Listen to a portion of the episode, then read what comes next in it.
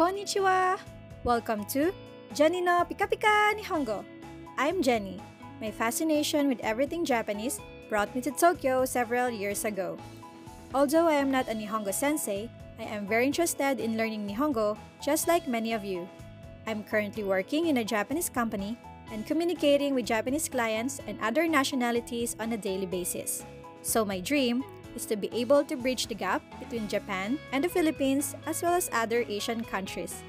Pika Pika is an onomatopoeia to describe something that sparkles or glitters. And who doesn't love Pikachu, right? Please don't forget to follow this podcast. Each episode will only take 5 minutes of your time that you can enjoy even while commuting. So stick around.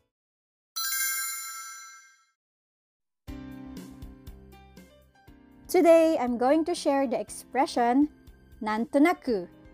You may use this expression in two ways. First, nantonaku can be translated to somehow.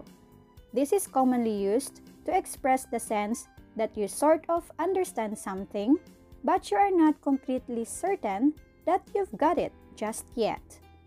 For example, when a teacher asks if you understand the lesson, but you're not 100% sure, you can say, Nantonaku wakarimashita. The second meaning of nantonaku is no particular reason.